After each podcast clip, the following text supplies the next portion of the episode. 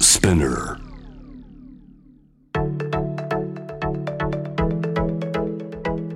伊藤忠 Dear Life, Dear Future Brought to you by 伊藤忠 SDGs Studio こんばんは東京青山の伊藤忠 SDGs スタジオからお送りしていますディアライフディアフューチャーシェリーさんに代わってナビゲーターを務めますフォーリンラブのバービーですここからはゲストと一緒にお送りします今夜のゲストは俳優の宮瀬隆美さんですこんばんはよろしくお願いします。ちょっとちょっとすごいよ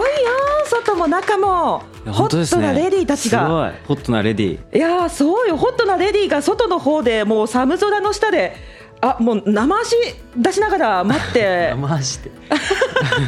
ねえすおご願いいします。すごいたくさん集まってくれて嬉しいですすごいいねやまさかいやこんな近いと思ってなかったんで、んもうめちゃくちゃ緊張してます。ねえいやちょっと改めまして初めてですよね初めまして私たちお願い初めしまましすてはいあのー今おいくつですか僕18歳です。 18歳、はい。あらギリギリじゃないのあ何何がギリギリですか。おお酒は飲まな飲めいないです飲めない飲めないですはい最近選挙権みたいなあそうですね。でも18歳になってからうんなんか一応成人になったんで仕事のこう時間とかもうんうんうんあのー縛りがなくなったんですよ。あそうですか、だからあそうなんだ働きます。成人ってことだけど、意外と芸歴長くって私よりも先輩ってパターンがたまにあるんですけど、はい芸歴も長いんですかえっと芸歴は、うんえっと小学4年生ぐらいからあやってまあしすっ。かり長いですいやねいやいやいあや そうですね。そうやってますね。シェリーさんのはい後輩、先輩はい同じ事務所っていうことで、はいあのシェリタンからは私、はいバビタンって呼ばれてるんですけど、はい。じゃあ今日はなんて呼び合ったらいいですかねえ僕なんて言われてんの？ねなんて呼ばれてるのなんリュウタンリュウタンリュビタンリュビリュビタンです。リュビタン、はい。みんなはリュビタンって呼んでる呼んでない呼んでない あれあれれちょっとじゃあここだけの名前みたいあな感。れリュウタンじじゃなかったゃあでも何でも大じ丈夫ゃあです。リュリュウタンでもいいですあ全然リュウタンで。あじゃあリュウタン、はいよかったリュウタンこの芸名なんですよねはい名そうで字すがそうなんですよ。リュウビは本名なんですけど、かっこいいよ本名も宮瀬っていうのはファンの方から募集して。えー、あのー選ばれた名前で意味が結構宮城から世界へっていう意味が込められてて、あ宮城ご出身がそうです宮城なのはい、出身が宮城で、えーそうなんですよすごいねもうなんか神々しい名前つけたのねファンの方もでもありがとうござい劉備が本名って、はいこっちの方がすごくゴージャスじゃないですか確かによく言われます、でもこれはどういうふうにつけられたんですなんかお父さんがうん三国志好きで、へえあのー劉備みたいな人になってほしいって言われて、うんうあのつけられましたねわすごいちょっとそれで「あー」って言えたらいいんだけど私三国志の劉備さんが分かんなくてそうですよねあのー劉備うん、玄分か徳るって人いういたら教えてほしいなっていう わかる方いますねえいないか、ねえここにはいらっしゃらなかったけどねあんまありのー結構中学校ぐらいで勉強するはずなんですけど、あ有名人有名人です結構、そうなんだ結構人徳のある方でうーん結構強さというよりかは、うんうんうんあの人徳で結構成り上がってった方でそうなんだそうですね僕も人徳で、うん、あの ー人徳のある人間になりたいですね、あ、はいそうなのね、はい私あの38なんですけどそう見えなだいですだからね、はいすごい20違うんですよ20だからあんまりねこうこの年の差で話すことあんまないあだからすごく光栄です僕も光栄です光栄ですありがとうございまありがとうございすさっきあの宮城から世界やってファンの方がはいそつうですねけてくれたって言ってたけど、はい宮城18歳でます宮城出身ってことは震災の時は現地にいたのはい現地にいましたあそうなんだそうなんですよどこですか宮城の僕宮城の石巻っていうところであらそでうまあそうですね一応うん震災に、へえ何歳の時えっと小学1年生でしたねうーん頃に震災東日本大震災が起きました、あそうですか、はい結構こういうのってあの目のメディアでも喋ったりとかしてますかそうですねなんかうん一時期はやっぱりその2年ぐらいはうんあんまりこう人に話したくはなかったんですけど、うん結構この職業をやり始めてうん逆にその震災が風化されないようにしたいなって思ったのでうーん僕の今活動しているのを生かして、うん宮城のこともっとしてもらいたいなと思ってへええそのもう 10, 10代になる前じゃないはいでやっぱなかなか気持ち処理するまで時間がかかったと思うんだけど、はいいろんな宮城を見てきたってことよね現地で。そうですね、うん、いろんな回りましたしもちろんあその親戚とかがいろんなところうんあの結構宮城で散らばってたんですよあーだからやっぱり親戚の家には行くのでうーん家族でみんなで車でそうんの親戚の家行ってうんなんかやっぱりそのまだ残ってるものがあるのでそれを拾いに行ってうん水とかで洗ってまうたんうんこう飾るとかあの作業してましたねーそっか一個一個手作業でやってった部分があったんだそうですね写真とかもだから、うんあの泥にあ泥の中から一枚一枚拾ってえーうん家でこう水でこうやってうん干したりとかしてへーやってました家族であのーそういうのをさ一個一個やっていくのも結構思い出というかねはいなんかその向き合っていくのもちょっと辛い時間そうですねだようね、んで片やもうバーッと更地みたいになってるところもあるんでしょ僕の家とかなんかはもう家のあれもなかったです、うんあの家が建ってたっていうのがなくてもう平地だったんですよああなんかどこからどこまでが何々さんちかもわかんないもう全く分かんなくてもう全くなんか別の風景うんというか、もうどこに家があったか分かんなくてはあでなんかいろんなこうなんかちょこちょこ残ってるんでそこをたどってうんうん家にたどり着いたって感じですね、えー目印がほとんどなくなっちゃって言ってたら、はい、自宅もわかんなくなっちゃってそうですでも犬の小屋だけが残ってたんですよ、ええワンちゃんはいなんていうワンちゃんだったのマロです、マはロいマロのパワーすごいねなんかねそうなんですよでもその家も全くないのに、うんまあそこにいて犬があでもまあもうああれなんですけうんど、うんうんで、まあ、号泣でしたねうんうーんそっかでも最後また会え会えたのねそうですねだから不思議でしかないんですよねそこにすごい、全部流されてるんですよ家も全部流されてるのに、うん、小屋と犬だけが残ってて、そっか、いやちょっとワンワンちゃんねワンちゃん私もちょっと最近飼い始まってからあちょっとなんかねグッときちゃっ本た当ですかそうなんだ、はいへえこういうのをさどんどん発信していくってなったら、はい、結構自分が創作活動に回る方もやりたいっていう気持ちあるんですかそうですね僕の夢がうん本当に監督になって、うんその僕の経験とかをうんうん作品に残したいなって思ってだって、え多分監督になれなれるのは、うんあと何年だ何十年だろう20年とかかかると思うんであそうはい今すぐってわけにはいかないそうですね今すぐではないので、うんだからその頃にはだってもう、うんうんうん今年生まれてる子だったらもう30歳になれるわけじゃないですか。っそっかてなると震災を知らないで生まれてくるわけじゃないですか。うんうんうんだからその時いなかった子たちにもあーうん知ってもらいたいので、うんそういう作品残したいなと思いますね。今実際出身であってやっぱり震災のことって風化されてるなって感じすあるのありますねでも僕の世代とかでも、うんなんか分かる子はいますけど、うんそのあそういうことあったねぐらいの方が多いのであ意外と本当はい地域差なのかな多分そうですねう、ーん東と西での違いですかね、そっか確かにうね、ん実際に体験してるとしてないではちょっとね、うん感じ方が違うかもしれない僕もこっちに来て、うんあの当たり前だったじゃないですかうん震災があったのは、うんでも東京に出てきて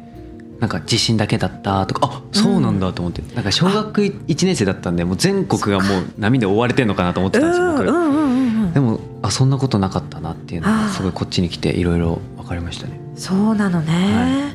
ちょっとさっきの気になる発言だけ聞きたいんだけど、はい、監督になるのになんで30年かか るの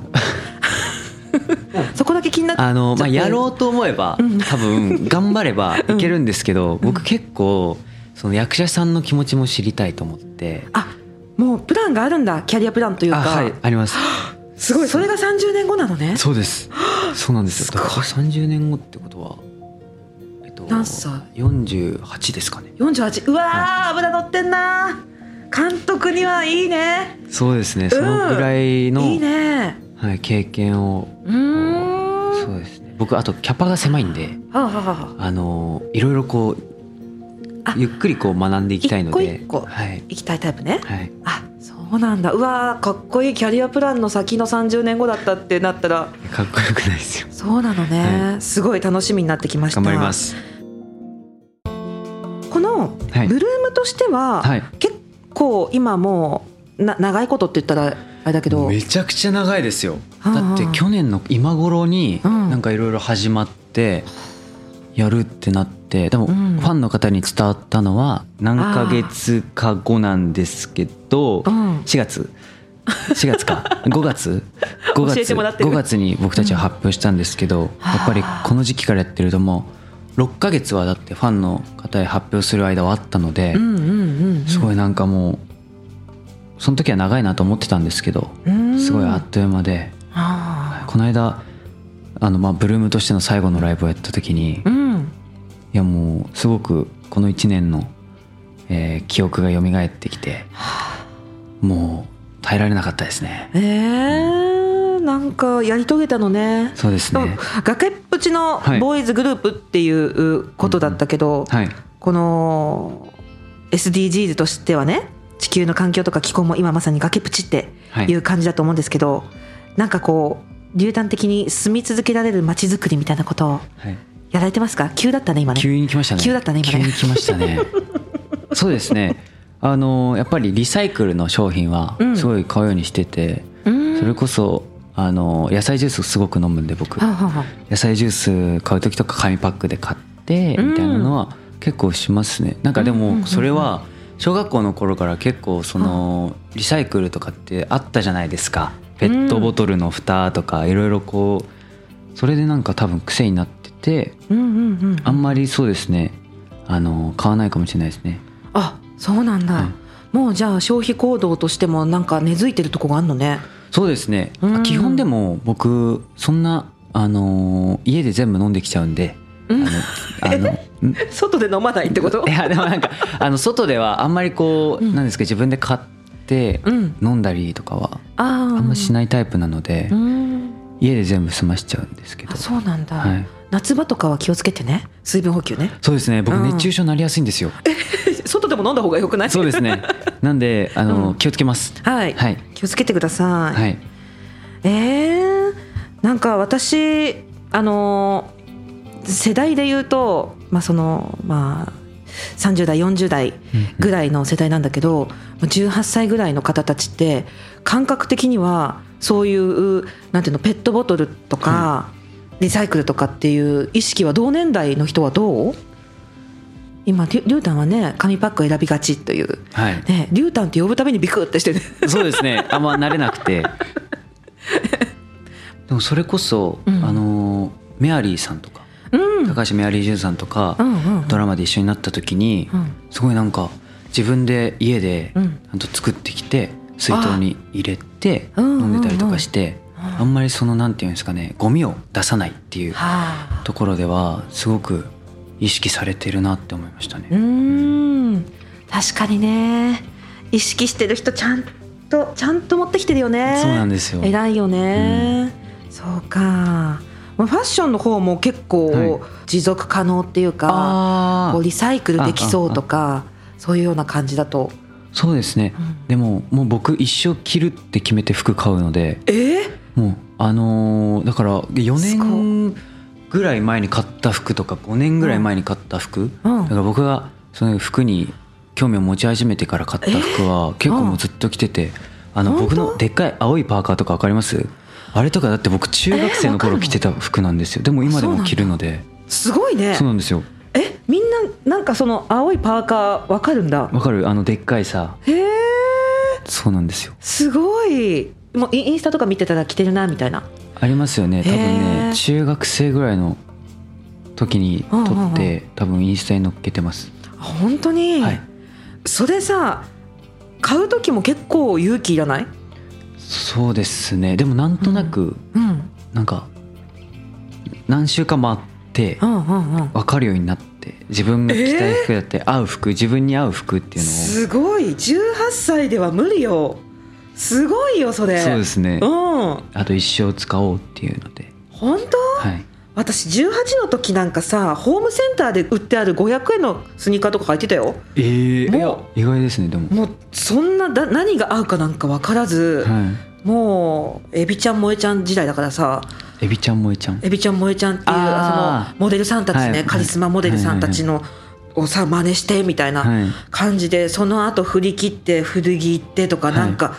いろいろ行ったけどもじゃあ結構ズドンと好みのものがあるんだそうですね好みがありますねあそう、はいじゃあ本当にあのなんていうの収収納が楽だね服いやでも増えていくんですよやっぱあ欲しい服が多いんそうなで増えてはいくんだ増えていきますハあーンガー何個買ったかもわかんないですねあーえ家は結構シンプルなの家はうん実家とかもうほんとヒノキでできてるんですよえそうなんです実よ家が家がそうなんですよヒノキの柱みたいなのがあってはあはあでなんはかあ結構お父さん木が好きなのでえー木造のはあ家ですごいそれこそあのその震災で流されてうんうん新しく家建てるってなってうんうんあのお父さん建築もやってるのでえーそうなんですよはあはあはでちゃんと自分たちでこうやってこういうこうやってこうでみたいなのだったんですごいおしゃれに家があえーできてってなんか旅館みたいなあ感じですね素敵あいいねあそうないいななんかそういうあの木とはい自然とこう、うん馴染むようなそうなんですよ生活をしてたの植ね物園もあって家にえ家なんのか中にそうそうお母さんの趣味でうん植物を育てるっていうのがわおビワの木だったりとか、うんうん木イチゴだったりとかえーそうですよ池があったりとかしてちそょっとこ待っにてちょっと本当に旅館に住んでんのそれすごいひ広くない家ちょちょっとだけ広いですねあそうなんだ、い、いなあなんかもうそれ聞いただけでそういう家欲しいなって思っちゃうよなかなか都内だとねそうあでも都内だと絶対できないと思います、ねえあのもうんう、あのすごいお高いと思うよお高いそうですよねお高いですよね、はい、僕んち絶対無理ですもん、ねえ世界中から持ち寄ったこの星の難問たち SDGs テーマもバラバラだけれどとても大切な宿題の数々だから一人一人が自分ごとにできないと何も始まらないそう考える伊藤忠商事が自分に合った SDGs に出会える場として東京青山にオープンした伊藤忠 SDGs スタジオでは「SDGs に関するさまざまなイベントを展開中です私が夢中の SDGs 始まる伊藤忠 SDGs スタジオインドネシアサルーラ地熱発電の蒸気の音その蒸気は水に帰り地中深く戻っていくそんな再生可能なエネルギーは街に明かりを灯し続けます三方よしから続く SDGs 伊藤忠商事伊藤忠 SDGs スタジオに子供のための新しい遊び場が誕生しましたその名もキッズパーク壁に耳を当てると聞いたことのない動物の声が聞こえたり初めて見る廃材でオリジナルのアートが作れたり子供たちの発想を刺激しながら自然と SDGs に出会える場所を目指しました難しいことは考えずまずは思いっきり遊びに来てください青山の伊藤忠 SDGs スタジオキッズパーク入場無料事前予約制です詳しくはホームページで